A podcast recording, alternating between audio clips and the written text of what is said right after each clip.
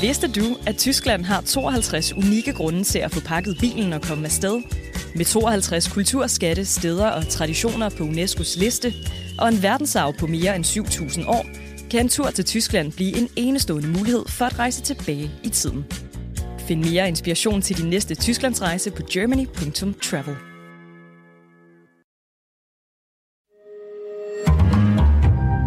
Berlingske.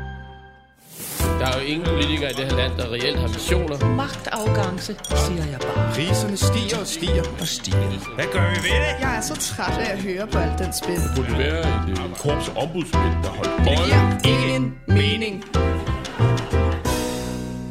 Velkommen til en af de fine københavnske salonger. Og velkommen til jer, Søs og Jakob. Tak. Tak for det.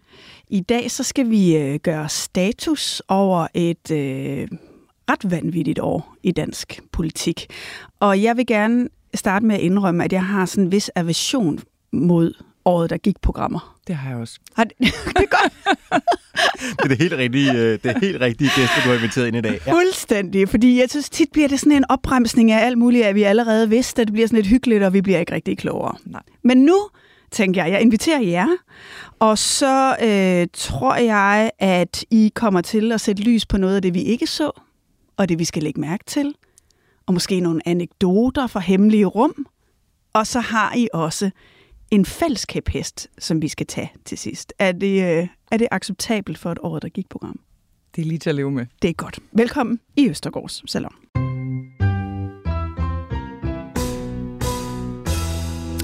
Ja, hvis lytterne ikke allerede har regnet det ud, så har jeg fået besøg af Søs Marie Serup, politisk kommentator og partner i By Serup, der laver strategisk rådgivning og kommunikation. Mm. Og af Jakob Brun, du er vel også efterhånden en slags politisk kommentator en gang imellem, og så er du også direktør i din egen rådgivningsvirksomhed, Brun Advisory. I har jo et CV, der øh, ligner hinanden ret meget. I har begge to været ansat i Venstre, I har begge to været rådgiver for Lars Lykke, så vi får en indside, indsigtsfuld og fuldstændig ensidig analyse i dag. Lad os se.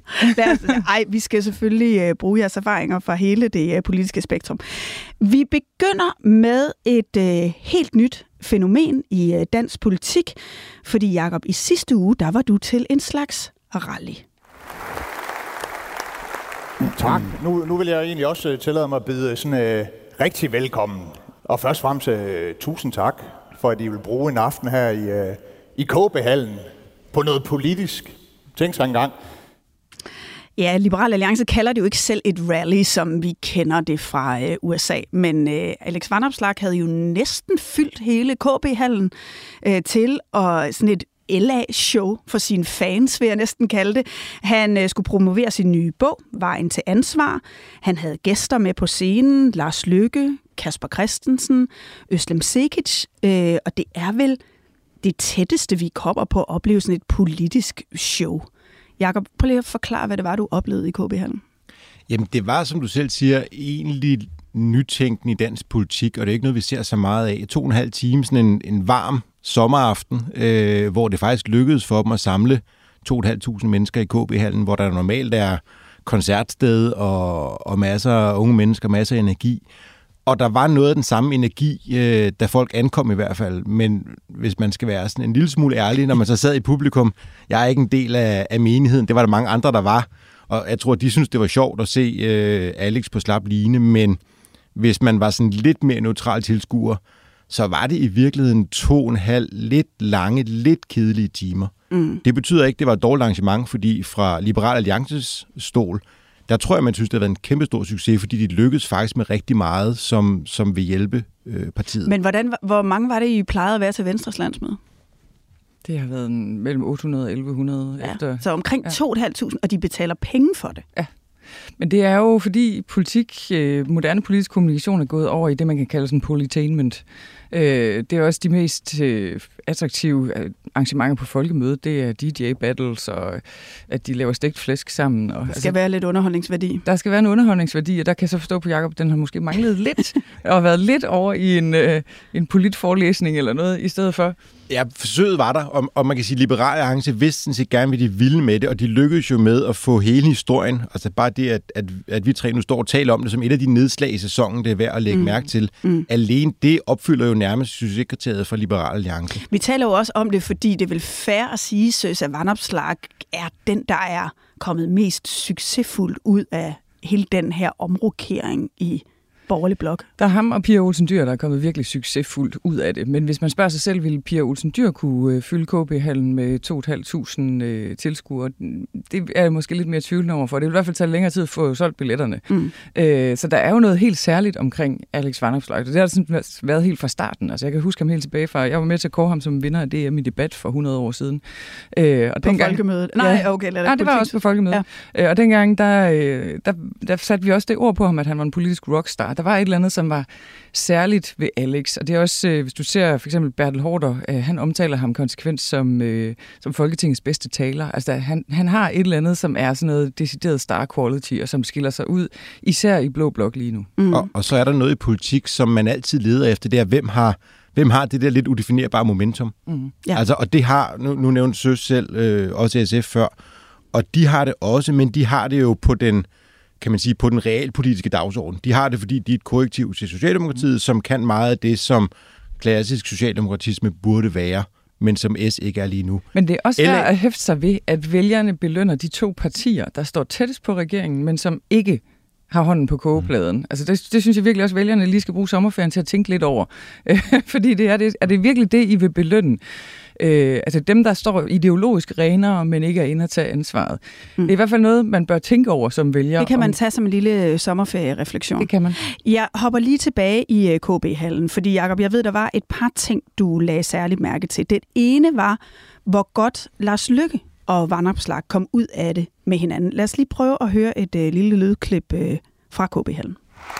Hej Alex. Vil du have noget? Øh? Jeg behøver ikke at spørge, du skal have en fadøl, ikke? Jeg har, øh, jeg har fået flået business class hele vejen hjem, ikke? Åh. Oh.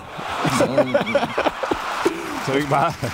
Har du noget champagne eller noget? Jo, jo. Det er godt tage noget champagne. Ja, ja. Vi tager flasken med ned. Ja, der er i hvert fald god stemning. Men hvad, øh, hvad, hvad er interessant som, som politisk øh, observatør at lægge mærke til i det samspil, de to har?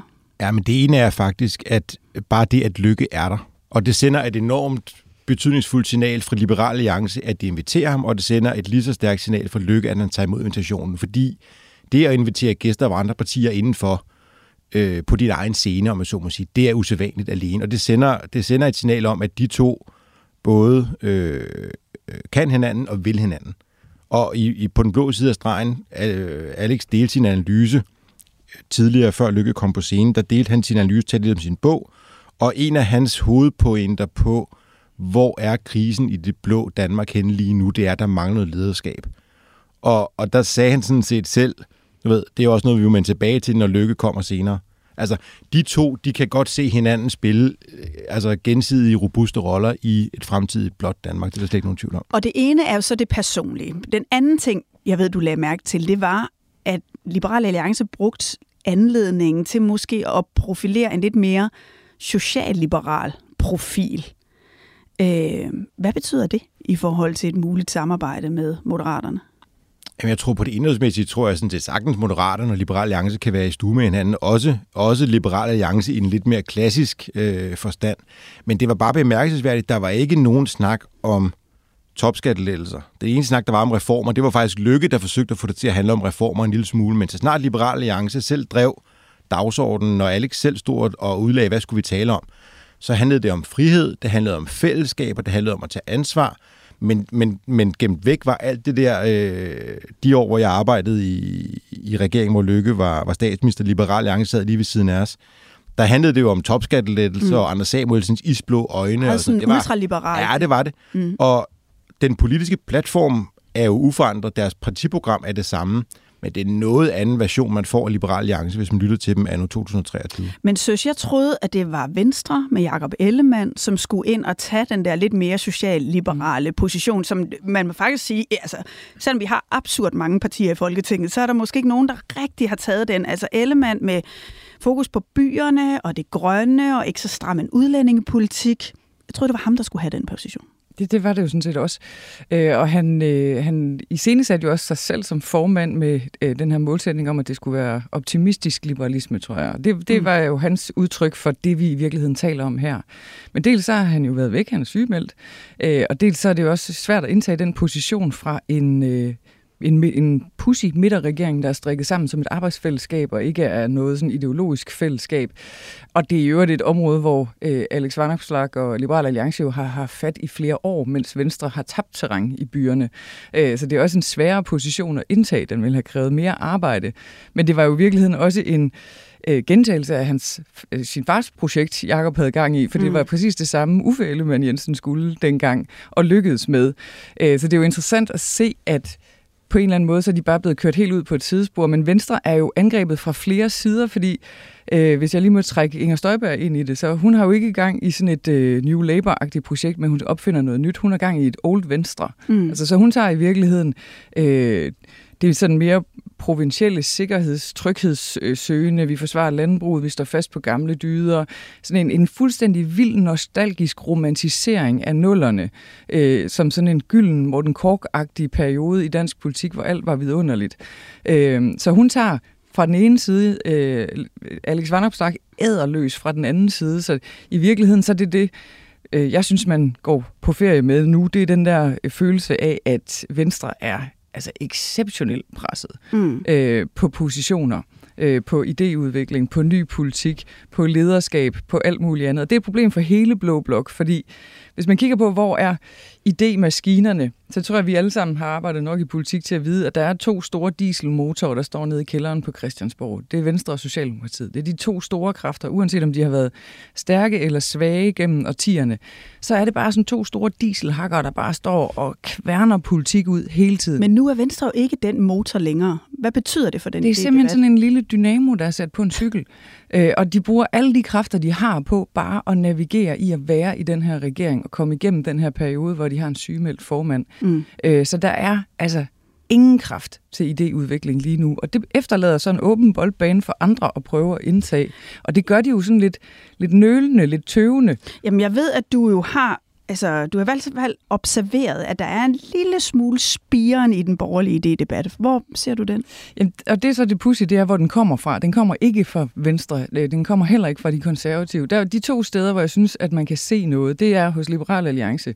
Hvis man læser Alex Vanopslags nye bog, så er den en refokusering af det liberale projekt væk fra netop topskat og øh, lystjaks, og øh, at det hele det handler om økonomi, til at det handler om dannelse, om ånd og om øh, stærke fællesskaber. Øh, det er jo den position, Venstre traditionelt set har haft, eller i hvert fald har forsøgt at indtage, men som Alex nu æder sig godt ind på, og med at fortælle det på en helt ny måde. Det andet sted, det er faktisk Dansk Folkeparti, hvor vi for få år siden øh, sagde, hey, hvad skal Danmark egentlig med Dansk Folkeparti længere? Mm. Øh, der ser vi faktisk en, øh, en evne til at udvikle ny politik, nye politiske forslag. Det, de mangler, det er Hvor ser du en stadig? samlende fortælling om ja. det. Hvor ser du særligt det? ved Dansk Folkeparti? Hvad er det for en rød tråd, du synes, der begynder at tegne sig der? Jamen, jeg synes netop, den mangler den røde tråd, men hvis man går ned i deres udspil og i deres øh, indspark til forskellige forhandlinger, så kan man simpelthen se, at der er tænkt ny politik. De mm. positionerer sig andre steder. Den mangler bare sammenhængen i det. Mm. Når vi nu taler om Venstre, og du er også inde på Inger Støjberg og Dansk Folkeparti, altså, vi må jo sige, at det har været et vanvittigt år i den borgerlige blok, og især måske for Venstre. Nu, nu trækker jeg alligevel sådan lige øh, et års tid tilbage her i året, der gik programmet, som ikke vil være det. Altså for et år siden var Inger Støjberg, hun var lige kommet ud af sin fodlænke. Mm. Moderaterne var lige ved at finde fodfæste. Mette Frederiksen var nærmest urørlig og de radikale var fortsat støtteparti til en etpartiregering, som centrerer sig omkring Rød Blok. Og så var Venstre jo en kæmpe kritiker ja. af Mette Frederiksen og hendes magtafgangse, FE-sagen, Mink-sagen osv. Øh, jeg synes, at nu skal vi lige høre et lille klip fra, hvordan det lyder i Venstre i dag. Jeg, øh, jeg ved ikke lige, øh, hvordan omledes øh, man, man kontakter Apple. Jeg, jeg er af den opfattelse, at jeg nu har gjort mit yderste for at få afdækket, om hvorvidt at der er mulighed for, at man genskabe sms'erne her i Forsvarsministeriet, og, og det er der ikke.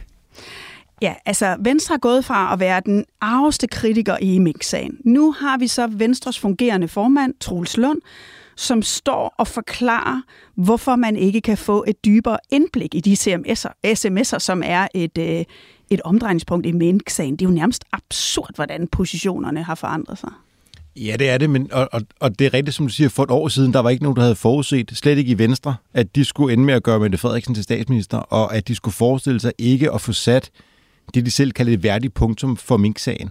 Altså, og, og det er jo hele grunden til, i min optik, at Venstre er i så dyb krise, som de er. Jeg synes, at jeg har fat i nogle rigtige ting før, men, men kerneårsagen, det er jo i virkeligheden det tillidssvigt, som jeg tror, mange vælgere egentlig har oplevet. At Venstre har haft så stor forskel på, hvad var det, de gjorde og sagde frem til og med valgdagen, mm. og at de så alligevel er endt i regeringen med Mette Frederiksen. Og, og Venstretoppen ved jo godt, at det her det er en nødvendig pris at betale de ved godt, at forudsætningen for, at de kunne få lov til at sidde i ministerbilerne, at de kunne få lov til at indflydelse på den førte politik, det er, at de kommer til at æde den her sag.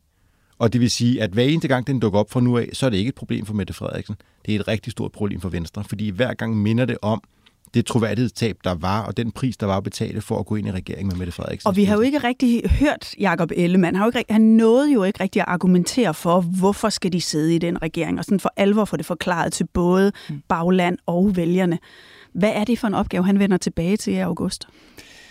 Den er umulig, og jeg mener også, de har gjort den sværere, end den er. Altså dels så er der hele den der el hvad hedder det, Elbit, Elnit, det kan jeg lige pludselig ikke huske, det der israelske våben, halløj. Ja, spørgsmålet om, om der har været urent trav i, ja. hvordan øh, Jacob Ellemann i den tid, han nåede at have som forsvarsminister, ja. har købt øh, våben efter bogen. Så han vender tilbage til en møgssag på sit eget på område sin, i forhold til sin egen ageren, hvor han er i risiko for ligesom at få en næse fra start. Øh, så er der hele øh, forsvarsområdet, der skal forhandles mere på plads. Der er den nemme del jo overstået. Nu er det den svære del, man går ind i. Han øh, går tilbage til et kriseramt parti, der er ved at blive et i små bidder fra både højre og venstre og midt på. Øh, og så har de så ovenikøbet også planlagt med, at han skal en tur rundt i landet, netop for at forklare sig. Og på en eller anden måde, så er tiden bare fuldstændig løbet for det. Altså det er sådan lidt øh, på med arbejdshandskerne, kammerat. Men så øh, er det jo godt, at vi står her med to tidligere toprådgivere i Venstre. Hvad skal han gøre? Jamen det største problem er, øh, både synes jeg, jeg kender Venstre rigtig godt, og, og jeg tror, vi har svært ved, hvis der er nogen, der spørger os, hvorfor skulle jeg egentlig stemme på Venstre næste gang? Altså, hvad, hvad er det egentlig, der gør Venstre relevant som parti? Det, det, det er utroligt svært at få øje på. Hvad, hvad, er, hvad er det, der gør, at Venstre kan noget som helst, som gør sig fortjent til, at man skal stemme på dem? Fordi, hvad kan de bedst? Kan de storbypositionen, altså det lidt mere liberale, moderne, individorienterede, Nej, der tror jeg sådan set både Liberale Alliance og Moderaterne, og, og vel i nogens øjne også de radikale, de kan det bedre. Kan de det her klassiske i forhold til det jyske bagland og, og landbruget og det mere traditionelle? Nej, det kan Støjberg og måske endda også andre partier bedre. Så hvad er det egentlig, der gør, at Venstre er et parti, som man skal stemme på? Og i deres egen optik, der tror jeg nok, de satte sig ret meget på, at jamen, vi kan vise, at når der er 90 røde mandater i Folketinget, så får man faktisk ret meget ud af at gå ind og tage ansvar, som vi har gjort. Så Venstre håber på, at om et år eller halvandet, når vi skal til valg igen, så kan de præsentere sådan nogle lange lister med resultater. Se nu bare for gymnasieeleverne, de har fået frit valg, og se nu med skatten, og se nu på hvad ved jeg. Jeg tror bare ikke, det er nok. Mm. Altså, jeg tror simpelthen, der er brug for, at de får en eller anden fortælling om, hvad er overhovedet Venstres strategisk relevant. Hvad er det, de skal gøre? Hvorfor skal vi stemme på dem? Og, Men... og det er det, der er den helt store opgave, udover at, at synes, at det er fuldstændig umuligt, fordi forventningerne til, hvad der skal ske 1. august, er jo kæmpe store. Mm. Og, og, og, og det kan man ikke indfri.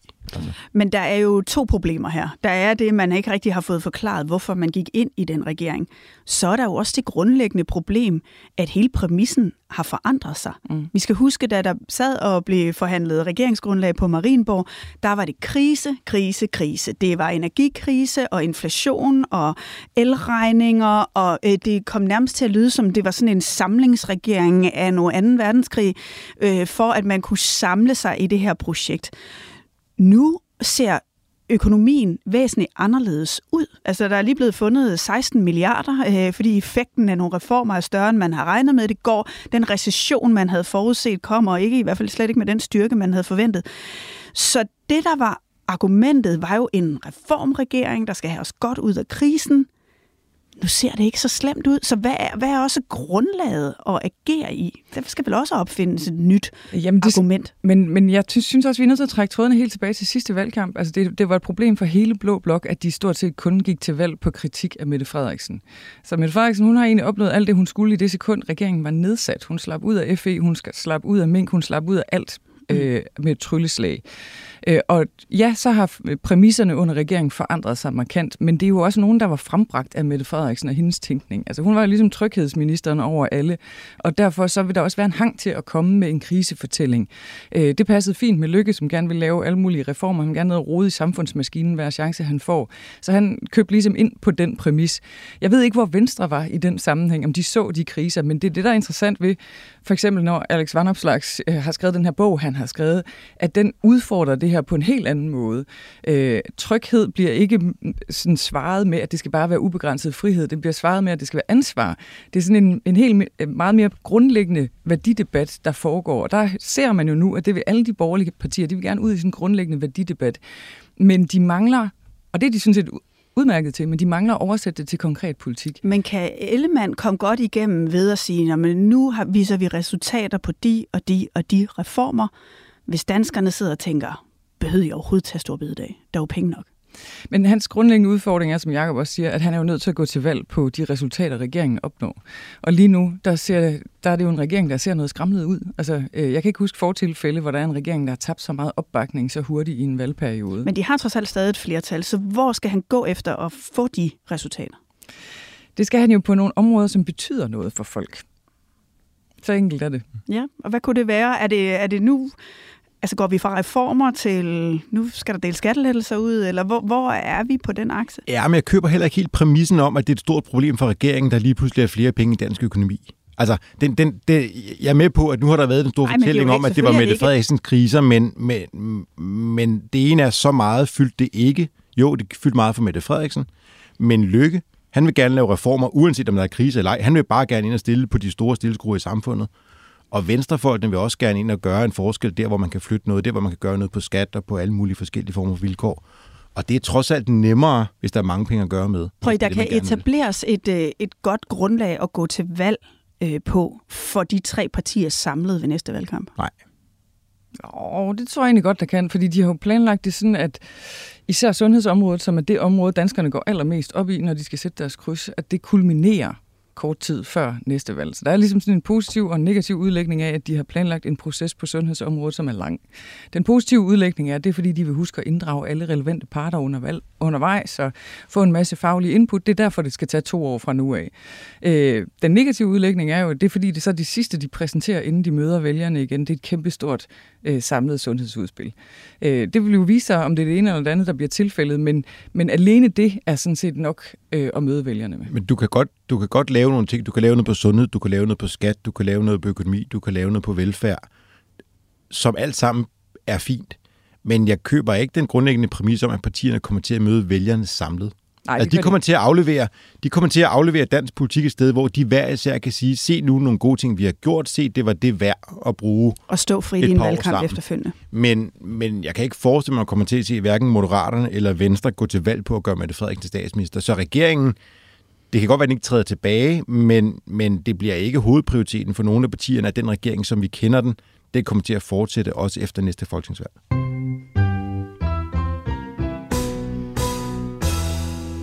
Og inden vi nu lige får opløst øh, regeringen, så, så skal vi lige spole lidt tilbage til, da den blev etableret, og lige dykke lidt ned i vel jo den største politiske begivenhed, som er sket i år, nemlig det faktum, at vi ikke bare har fået en regering hen over midten, men også en flertalsregering. Ingen troede jo rigtigt på det, øh, og så kom den alligevel. Øh, man ville jo virkelig gerne have været en flue på væggen til de forhandlinger. Og det var du jo, Jakob Brun. Du sad jo med oppe på Marienborg, i hvert fald da Moderaterne endelig kom med. Øh, du var rådgiver for øh, Lars Lykke under øh, regeringsforhandlingerne. Og nu er vi så kommet til nogle af de anekdoter, vi har lovet lytterne. Øhm, for det første, hvorfor kom øh, Moderaterne med så sent? Jamen det gjorde de, fordi det var egentlig ikke meningen, der skulle have været dannet en SMV-regering. Altså det, det spor, som blev forfulgt umiddelbart efter folketingsvalget, og som egentlig var hovedprioriteten for Mette Frederiksen, det var faktisk at danne en regering sammen med de partier, som lavede det nationale kompromis på forsvarsområdet øh, cirka et års tid tidligere. Og det vil sige, det var øh, Venstre og Socialdemokratiet som, øh, kan man sige, hovedmotoren, og så var det SF, Radikal Venstre og Konservative. Så de fem partier var egentlig det, som et langt stykke hen ad vejen var omdrejningspunktet og var første prioriteten for den regering, Mette Frederiksen gerne ville danne. Det viser så i løbet af november måned, i løbet af de her forhandlinger, at at øh, især konservative Folkeparti, de nok ikke rigtig kunne se sig selv i det. De havde fået et dårligt valg, og, og Papes statsministerdrømme kollapsede i løbet af valgkampen. Mm. Så da først konservative trak følehornene til sig, jamen så smuldrer det der korthus langsomt, fordi skulle, skulle... Men de var jo ret langt med at etablere sådan en femparti-regering. Altså, hvor langt var de? Jamen, de var langt, fordi de brugte altså 3-4 øh, uger sammen, øh, og brugte relativt meget tid med hinanden, og, og nåede endda så langt, så der var jo skrevet, der var skrevet udkast til regeringsgrundlag, som tog afsæt i, at det var de fem partier, der skulle danne regeringen. regering. Jeg kan huske, da, da, da der blev afholdt det første møde, hvor Venstre, Moderaterne og Socialdemokratiet så mødtes i fællesskab, øh, jamen der blev lagt papirer på bordet, og, og de papirer tog sådan set deres udgangspunkt i, at det nu var de fem partier fra den nationale kompromis, der, havde, øh, der skulle danne regering. De havde ikke lige nået at få skrevet indledningen om, inden, øh, inden de ændrede kredsen af partier. Men, men I kommer så ind, da både øh, de konservative og efterfølgende SF har forladt regeringen. Går de bare ud fra, at I vil skrive under på det, der ligger? Jeg tror, alle, alle i både S og V-toppen, de var sådan set ret overbevist om, at Lykke han ville mægtig gerne i regering. Og det, det tror jeg ikke kræver sådan, det kræver ikke nogen meget dybtegående politisk analyse for at se, at det var sådan set, det er jo helt fundamentet for det parti, han har dannet. Så er der noget om, hvad er, hvad er prisen for det, og hvad er vilkårene og omstændighederne, men helt grundlæggende tror jeg, at alle var ret sikre på, at Lykke gerne ville med. Spørgsmålet var mest, om Venstre havde interesse i at få Moderaterne med ind. Altså fordi Venstre ved godt, at Lykke han er, han er øh, til besvær, sådan rent strategisk, mm. og er han egentlig mest besværlig, hvis han stod øh, udenfor og kiggede ind i regeringen, eller hvis han var inviteret indenfor i varmen og skulle tage noget medansvar. Så det er også noget med at få ham omfavnet?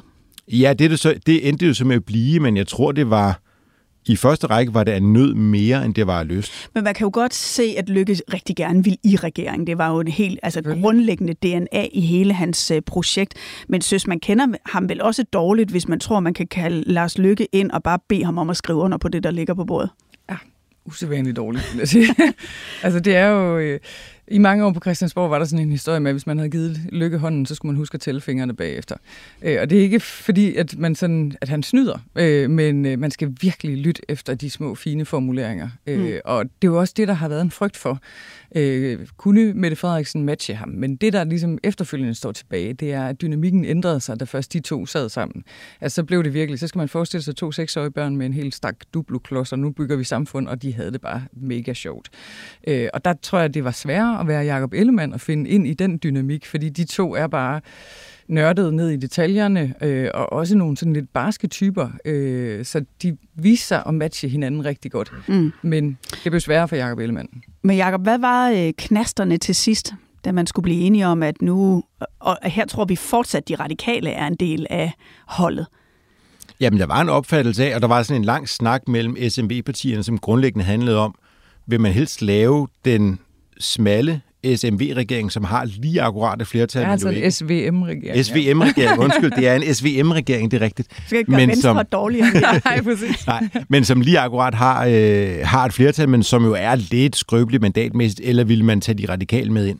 Jeg tror ikke, der er nogen, der tænker, at det er øh, nogen stor glæde at have det radikalt gående rundt i regeringskontoret i det daglige. Men hvad var altså, substantielt det... knaster? Nu ja, kommer men... vi lige til radikale, men hvad var substantielt knasterne, når de på det tidspunkt fire partier skulle sidde og blive enige om, hvad grundlaget var? Ja, men de store ting, der, der var på bordet, og der hvor man kan sige, det meste af det, som ligger på bordet nu, det var i virkeligheden den fælles platform, som de radikale venstre også var med til at forhandle om. Så, så det endte faktisk med, at de radikale forlod øh, regeringsforhandlingerne i, i sidste øjeblik, langt det meste af det politik, som var stillet de radikale i udsigt, jamen det beholdt øh, de øvrige partier sådan set i regeringsgrundlaget. Men hvad skete der der den sidste aften? Altså, fordi de radikale siger jo selv, at de ikke fik nok, øh, blandt andet på det grønne og på uddannelse, og derfor kunne de ikke øh, være med. Lad os lige prøve at høre et klip for, hvad øh, Martin Lidegaard, den radikale leder, sagde efterfølgende. Men når vi valgte så i aller sidste øjeblik alligevel at sige nej tak til at sidde i regeringen, så skyldes det, at vi ikke fandt det helt samme ambitionsniveau øh, på alt det, der handler om Danmarks fremtid, nemlig klimaet, børnene og måske ikke mindst hele uddannelsessystemet. Vi var jo mange, der var meget overrasket over, at de radikale lige pludselig ikke var en del af løsningen. Hvad skete der? Jamen, det var alle, på, der var samlet på Marienborg på det tidspunkt også. Og øh, det der er jo den officielle forklaring. Jeg tror, den uofficielle forklaring er nok, at Martin Lidegaard kom ikke, kom ikke hjem med nok ministerposter til at tilfredsstille hans folketingsgruppe. Det, det tror jeg basalt set er den, øh, er den hårde udlægning af det. Altså radikale venstre, han var jo lige blevet nyvalgt politisk leder for det radikale venstre, og i, sådan et parti, hvor der er mange, der har ambitioner, og mange, der har ambitioner både på partiets og på egne vegne, der kan vejen frem til at blive politisk leder jo godt være brulagt med løfter i forskellige, øh, i forskellige retninger. Mm. Og jeg tror grundlæggende ikke, det handlede om politik. Jeg tror grundlæggende, at hvis de radikale havde tjekket ind i regeringen, havde de sagtens kunne både få øh, politiske indrømmelser, og de havde også sagtens kunne forsvare der, hvor der måske ikke var rykket nok endnu, men hvor der kunne blive rykket noget mere senere. Så, så jeg tror ikke, det handler så meget om politik, men selvfølgelig bliver han nødt til at sige, at det handler om politik. Enig, men øh, jeg tror også, det handlede om, at han var bange for at blive det nye SF, ligesom i SF, SRSF-regeringen i sin tid, altså blive klumpedumpe, og det handler jo om, grundlæggende ikke at være herre i eget hus, og Martin Lidegaards bedste chance havde været at gå i regering, fordi så kan man øh, arbejde så stærkt som politisk leder. Det er meget, meget sværere, når man sidder som et blandt utrolig mange øh, partier rundt om en ovenikøbet en flertalsregering. Og nu endte det så med en SVM-regering det er også blevet betegnet som at fusionere Brøndby og FCK. Altså det, det er jo ganske svært at få de værdier og synspunkter til at mødes. Øh, Jakob, jeg ved, du har øh, fortalt, at Troels Lund, som jo sad ved siden af Jakob Ellemann deroppe, at han nærmest udviklede sådan et Stockholm-syndrom over for Socialdemokraterne. Ja, det tror jeg, Troels selv, det? det tror jeg, Troels selv har fortalt også. Ikke? Men, men det er jo ironisk på en eller anden måde, det her med, at, at man sætter ærkefjender over for hinanden, som traditionelt har gået øh, altså langt for at bekrige hinanden. Også selvom man egentlig godt ved, i den daglige politik, forskellen på V og S er egentlig ikke specielt stor. Jo, ideologisk kan der godt være noget forskel, men i den praktisk førte politik, der har forskellen faktisk ikke været kæmpestor. Så man, nogle gange skulle man nærmest lede efter, hvor er det, vi virkelig er uenige om ting på de små marginaler. Og så har man fundet noget, et eller andet med noget skattepolitik, og et eller andet med noget fagforeningsfradrag, og nogle få andre ting, som ligesom har været symbolerne på at se, hvor uenige vi er men på de store, brede linjer, der handler om, at vi øh, gerne vil have, at der er gode jobs til folk, at vi gerne vil have en offentlig sektor, som tager ansvar, at vi gerne vil føre en nogenlunde fornuftig udlændingepolitik, at vi gerne vil have vores børn uddannes, altså alle de der ting, der er forskellen jo altså ret marginal. Så, så, så det var sjovt at opleve, hvordan jeg tror, at Troels Lund sagde noget i stil med, at nu havde ham og Mette Frederiksen gået og skole til en anden 20 år på Christiansborg, uden rigtig at tale sammen. Og de har jo haft et karriereforløb, som egentlig matcher hinanden. Mm. De har været frem og tilbage i nogle af de samme ministerier gennem årene. Har jo begge to været tæt på toppen af deres partier gennem mange år. Men, men lige pludselig at komme i et rum med hinanden, hvor man får sænket paraderne, hvor de får spist noget af Morten Bødskovs tapas, og ligesom øh, lærer hinanden at kende, og, og kommer også bare til at tale om politik sammen, uden det behøver at være sådan konfliktfyldt. Så tror jeg, de opdagede, at der var sådan set mange ting, de så relativt ens på. Og nu øh, var Troels Lund så, så også så venlig at overtage Mink-sagen. Pak bilen og inviter hele familien på ferie i vidunderlige Tyskland. Besøg UNESCO's verdensarv, både det moderne og det historiske, med en gåtur gennem unik arkitektur på bindingsværksruten, eller oplev det moderne Bauhaus i Sachsen-Anhalt. Find mere inspiration til din næste Tysklandsrejse på germany.travel.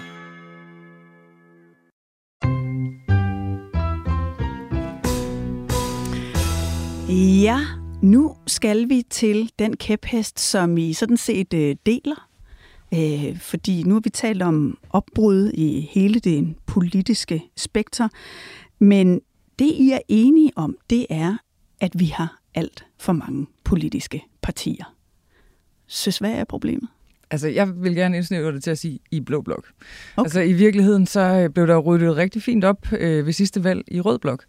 øh, jamen, det gjorde der. Der er de partier, der øh, skal være, og så kan man så diskutere, skal Alternativet være der eller ej. Men der var fem små grønne partier, der blev til et. Mm. En rigtig fin oprydning. Tingene står fint på deres hylder. De udfylder hver deres position. De har værdipolitisk hver deres felt at stå i, og samtidig er der en fællesmængde. Det fungerer utrolig godt. Så de er sådan en vifte, der folder sig ud og tilbyder øh, nogle ens lydende ting, men alligevel meget forskellige ting til den gruppe vælgere, de tiltrækker. Det, der skete på Blå Blok, var, at der var en atomisering af partierne. Venstre er jo gået i stykker og har mhm. delt sig. Øh, der øh, er gamle... På Inger Støjberg og Lars Lykkes partier. Og... Præcis, men, men jo også, at vi har også nye borgerlige øh, og Dansk Folkeparti, øh, der ligger og roder, og man kan sige, de mener utrolig meget det samme i store dele af Blå Blok. Det var det, der var øh, Rød Bloks øh, udfordring i nullerne. Det var, at selvom de var forskellige partier, så mente de næsten det samme på alle områder. Øh, og i øvrigt øh, store dele af det i modsætning til befolkningen, øh, når man talte udlændingepolitik blandt andet. Øh, det er den udfordring, der har ramt Blå Blok nu, samtidig med, at de har delt sig i alle de her små fraktioner. Men der hvilke simpelthen... partier i Blå Blok synes du, man kunne slå sammen? Jamen, altså, jeg kan slet ikke se, at man har brug for både Dansk Folkeparti, Danmarksdemokraterne og Nye Borgerlige. Det burde være et parti. I virkeligheden burde Liberal Alliance, Moderaterne og Venstre også være et parti. Øh, så det, det minder lidt om det der Monty Python-film, øh, ikke? altså Life of Brian, hvor de står og skændes om indæt, om de er uh, The Judean People's Liberation Front, eller The Front for the Liberation of the Judean... Altså. Are you the Judean People's Front? Fuck off! What? Judean People's Front for the people's front of Judea. Wankers. Det er utroligt svært at se, hvad forskellen er, fordi jeg tror, man skal sidde inde i partierne for at forstå, som synes jeg, hvad er den reelle forskel mellem partierne. Og så har det, udover at, at, at når man observerer politik udefra, kan det godt virke sådan lidt forvirrende rodet, men det har også bare en konsekvens for kvaliteten af det politiske arbejde.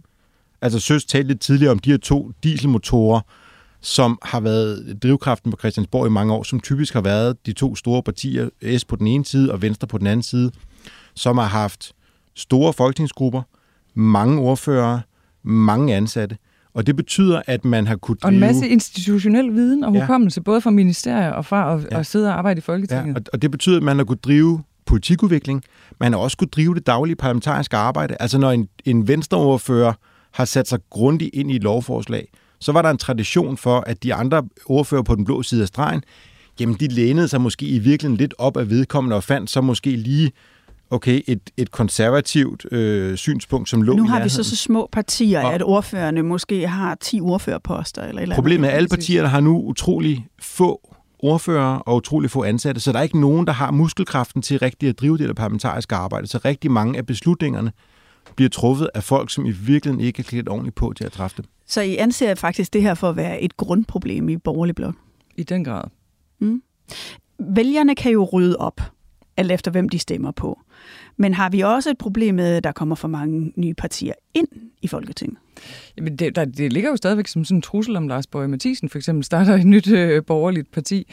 Øh, og der har Carsten Lauritsen, øh, apropos at der sker lidt i den, øh, i den borgerlige lejr med tænkningen, han har jo så foreslået, at man skal gøre det sværere øh, at blive opstillet som nyt parti. Og man må jo sige, hvis vi sammenligner med for eksempel da Dansk Folkeparti bliver stiftet, øh, hvor svært det var at blive parti. De var ude på gader og stræder i det dårligste vejr, de alle sammen kan huske, øh, og få folk til at skrive under på et stykke papir. Altså det var bare noget andet end de her elektroniske vælgererklæringer. Så jeg synes faktisk, det er en Man samtale Man kunne se, at det er jo nærmest en Facebook-partier. Ikke? Man vidste især Inger Støjberg, da hun først gik ud, det tog et splitsekund, så havde hun alle de underskrifter, hun skulle bruge for at stifte et parti. Og hvis vi skal være lidt kritisk, hvad er det egentlig, hun har bidraget med, og det parti har bidraget med øh, siden øh, regeringsdannelsen?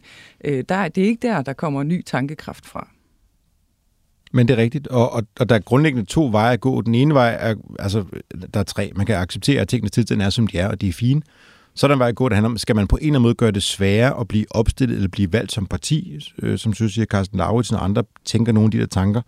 Jeg kunne sagtens argumentere for, at spærregrænsen skulle være lidt højere end de 2%, vi har i dag. Mm. Og så er der den sidste metode, som er, at partierne selv indser, at det er uholdbart, og så laver man noget konsolidering. Altså vi så det med på den rødgrønne del øh, for nylig.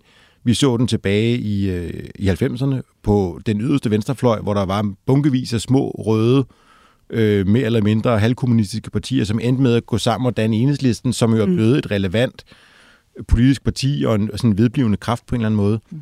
Og, og, og det er måske den sidste mulighed, det er at sige, at der er nogen, der indser på et tidspunkt, at det her det bliver uholdbart, og man må prøve at søge sammen.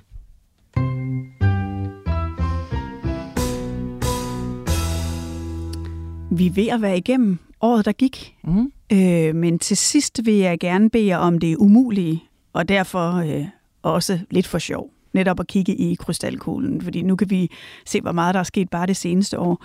Hvis I skal se et år frem, hvordan ser dansk politik så ud? Jeg synes, det er virkelig svært, øh, fordi vi har, vi har en hel masse topspillere, der i virkeligheden er i spil til topposter. Margrethe Vestager, Lars Løkke Rasmussen, Mette Frederiksen. Ja, de internationale topposter er virkelig... Øh... Og der sker muligvis noget allerede det her efterår. Vi har Jacob Ellemann, der vender tilbage. Vi har to ud af tre regeringspartier, der egentlig har gang i et utidigt sådan, formandsdiskussion. Det er i, under enhver anden sammenhæng, så vil man sige, at det er en regering, der er ved at bryde sammen, øh, der har den udfordring. Men det her er jo så også en flertalsregering, og sådan en har vi ikke haft siden 90'erne, så de har også muligheden for at spænde overarmen og så få, øh, få trukket det her sammen igen. Det er, jeg er jo en af dem, der har været sådan ret positivt indstillet over for det her regeringsprojekt og tænkt, de kan utrolig meget, hvis de vil, og hvis de kan få det til at fungere. Og det har virket, som om de virkelig har ville få det til at fungere. Det der Stockholm-syndrom, det har jo de, jo, altså man har, de har føltes som sådan nogle øh, unge mennesker, der har været på efterskole i tre uger og kommer hjem på den første weekend, hvor de bare elsker alle Altså, de har jo simpelthen været decideret, nu bruger jeg et jysk udtryk, men fjale med hinanden.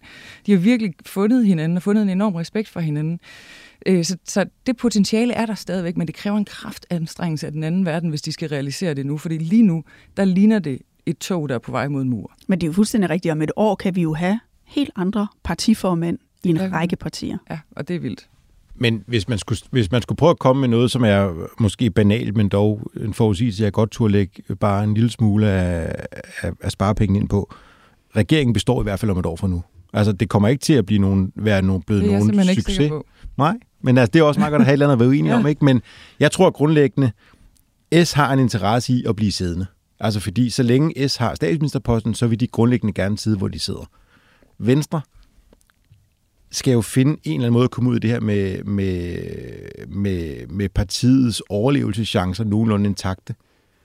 Og hvis ikke man kan lykkes med at vise, at det har givet noget værdi at tage ansvar, få resultaterne, høste alle de der ting hjem, hvad har så været overhovedet Venstres grund til at gå ind i regeringen? Så jeg tror også, Venstre, uanset at det kommer til at øh, give dem også flere knups herfra, at de bliver hængende. Og, og som vi talte om før, Moderaterne Lykke, jamen, de synes grundlæggende, at alt det, der foregår herinde på midten, det er fint. Så jeg tror, jeg tror ikke, det bliver nogen succes, når vi, hvis vi gør status igen om et år, men jeg tror, de er der stadigvæk. Der er al mulig grund til at følge med i dansk politik, også efter sommerferien.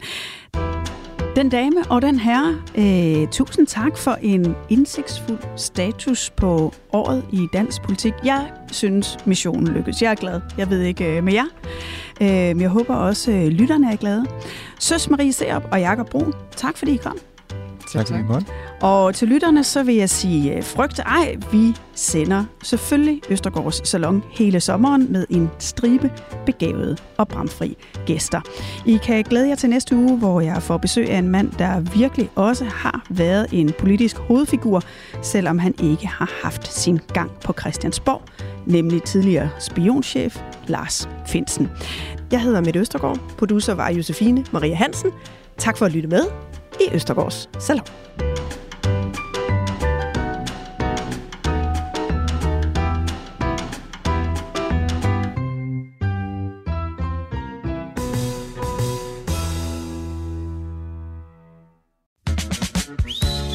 Bilen og inviterer hele familien på ferie i vidunderlige Tyskland. Besøg UNESCO's verdensarv, både det moderne og det historiske, med en gåtur gennem unik arkitektur på bindingsværksruten, eller oplev det moderne Bauhaus i Sachsen-Anhalt.